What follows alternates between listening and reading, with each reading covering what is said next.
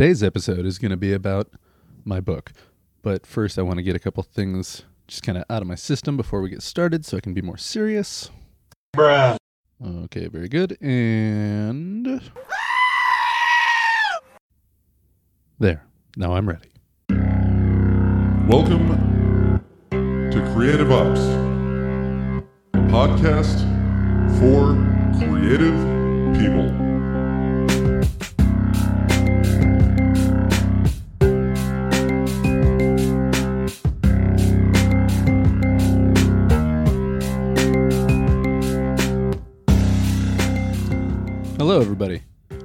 I am Christopher Talon, author of the new book Switchers, which is available exclusively for pre order currently on Kindle over at Amazon.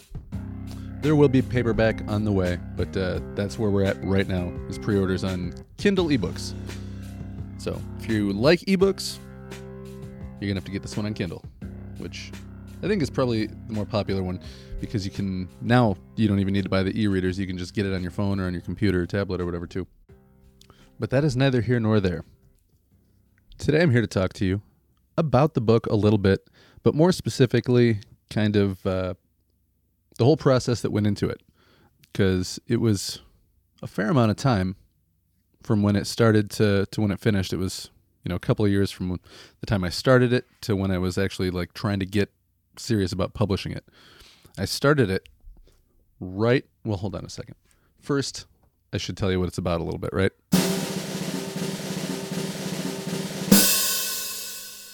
My book is on Goodreads now. If you want to go check that out over there. Okay, so here's from the Goodreads page.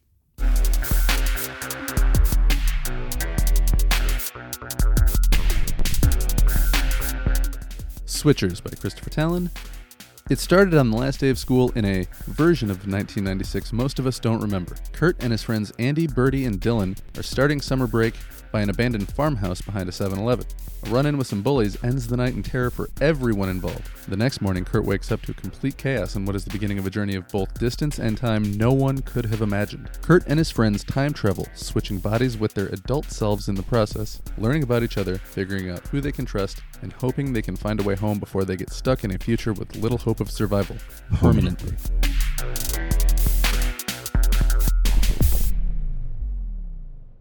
So here's how this book came into existence, just kind of a timeline of events. Going till way back ago until I was about 20, 21. I was not much of a student, never had much uh, care for school, and ended up working in construction a little bit. I almost tipped over a, a, a front loader with a, a bunch of wood that I was trying to clear from a, a site one time. That was fun. So, needless to say, from that one story, that wasn't quite my uh, place in the world. I just was not good at anything.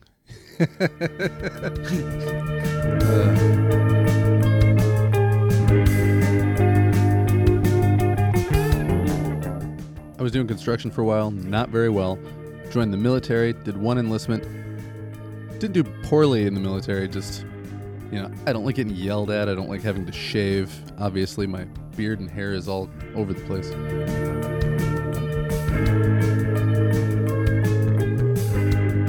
Then I got out of the military with an honorable discharge, went to college on uh, the GI Bill. Then, while I was in school, I was an English major, English literature major, and I started taking some creative writing classes with a professor named Pamela Dale Whiting who I think in the back of the book, she uh, taught me a lot about writing and also helped just kind of like build me up as a writer to where I believed that I actually was one and not just somebody who scribbled stuff in the in the in the candlelight in his room with a with all his teen angst. Except I wasn't a teen, I was in my twenties.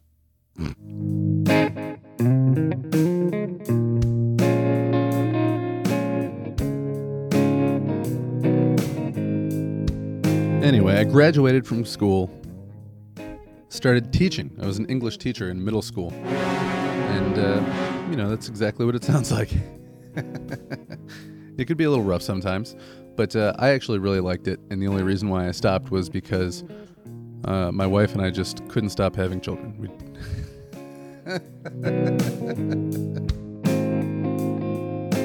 so, she's a nurse with experience. I was a teacher with relatively little experience. Obviously, she was making the, the bigger paycheck. We talked about it and said, you know, for the amount of work that you're doing as a teacher, which, you know, my day usually started around like 4 a, 4 a.m. to get all my stuff done, then wake up with the kids, get them all ready, drop them off at daycare, get to school early enough, yada, yada, yada, yada, yada. So, uh, you know, we were thinking about all the costs with another kid, and it basically equaled out to me working just to spend all of the money that I was making on all the kids stuff. So we thought if I'm not going to be making money anyway, I might as well be home with the kids. And it was shortly into that that I lost my mind. No, I didn't. I didn't really have a any kind of steep drop off in uh, mental health in any serious way, but I was getting quite bored because I had gone from working construction to being in the military to being a full time college student to being a teacher. I just was used to doing something. So that was when my wife suggested, Why don't you write a novel? You've always said you wanted to, and now you can. And, you know, it, it was actually easier to, to write when the, the youngest was real little because, you know, you just kind of got to flip them like a hamburger from their backs to their stomachs every couple of minutes. And you can do a lot of writing with the, the kid at your feet there when they're too little to get away from you. And that's essentially how I started writing the book was just during nap times while kids were otherwise occupied in the little uh, what's that little thing that you sit the kid in and it's got the little circle that goes all the way around and they can kind of spin and grab things whatever those things are called? Yeah got the same one for the last three kids man. Love that thing. Writers if you got little kids get them things to keep them occupied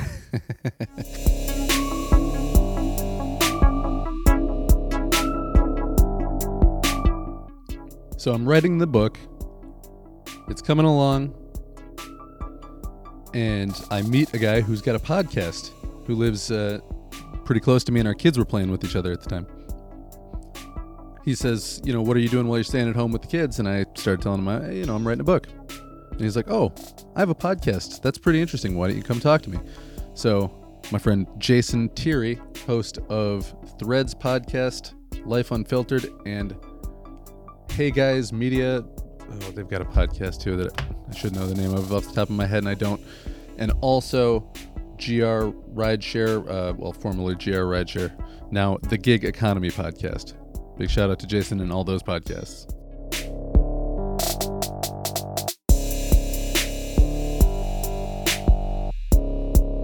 Long story short, Jason has uh, started Hey Guys Media Group, which is a podcast production company, and they helped me get this one started.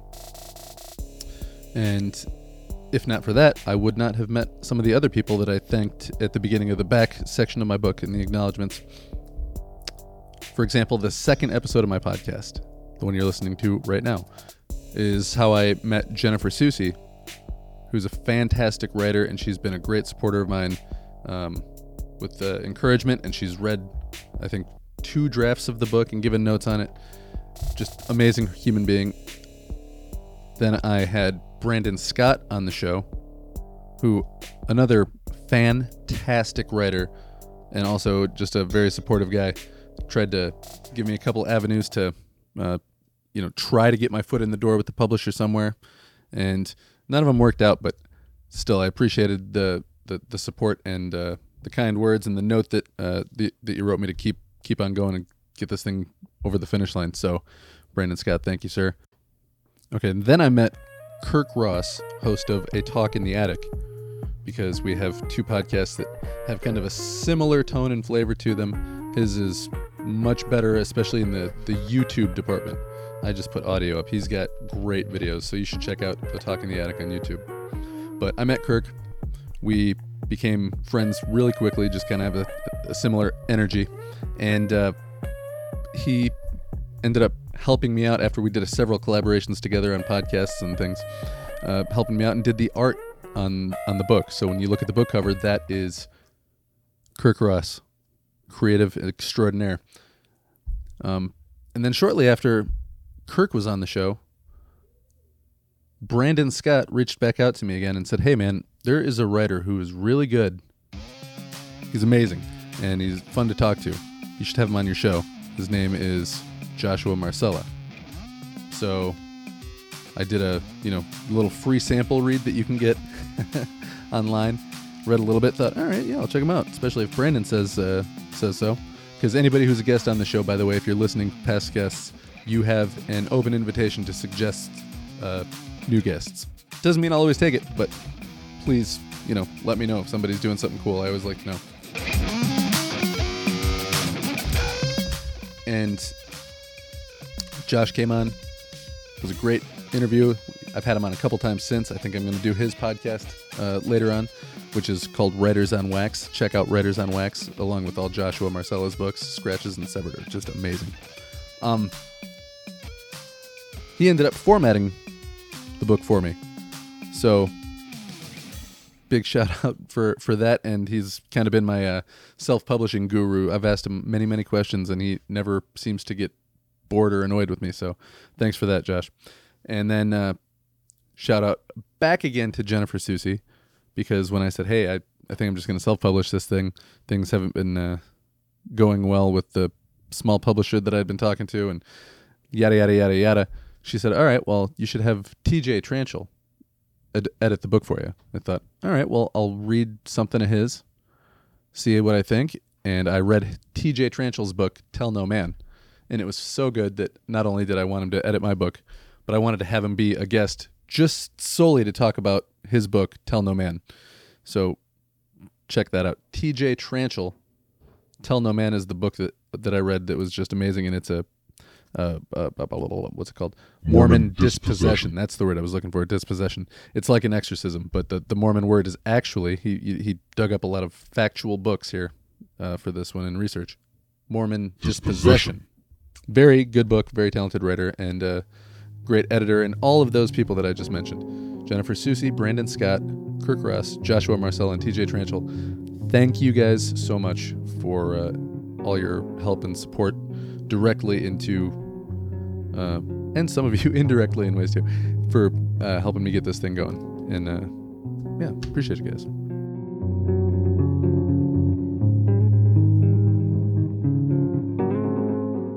Okay, so the actual process that goes into writing a book when you're me. See how well I can do this. First, I write everything by hand.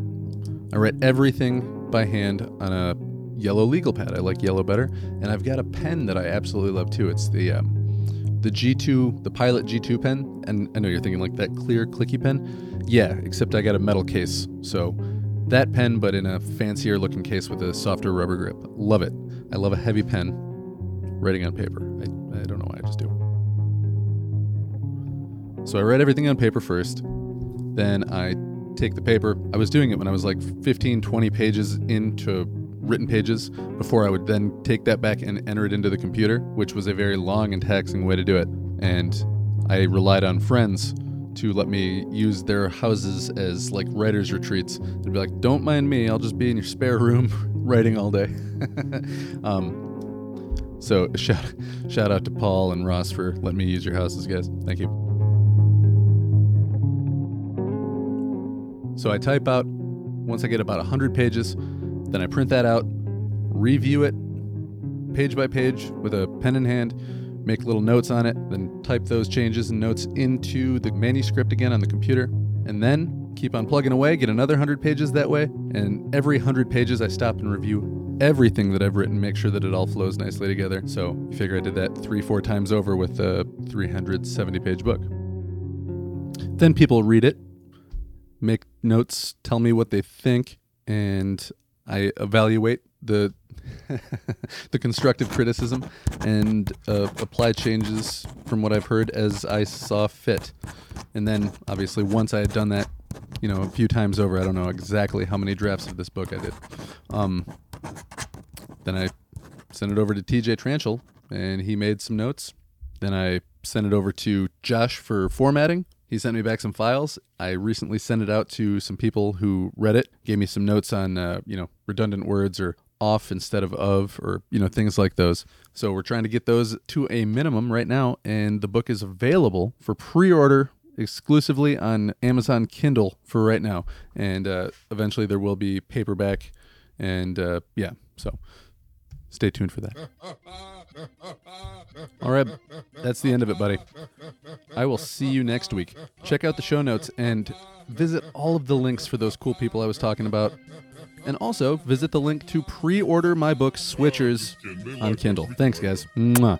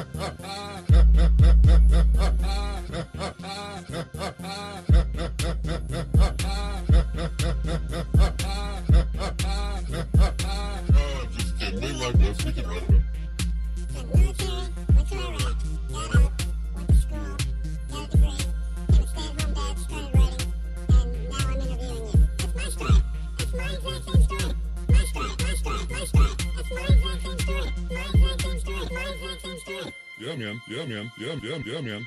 Weird, right?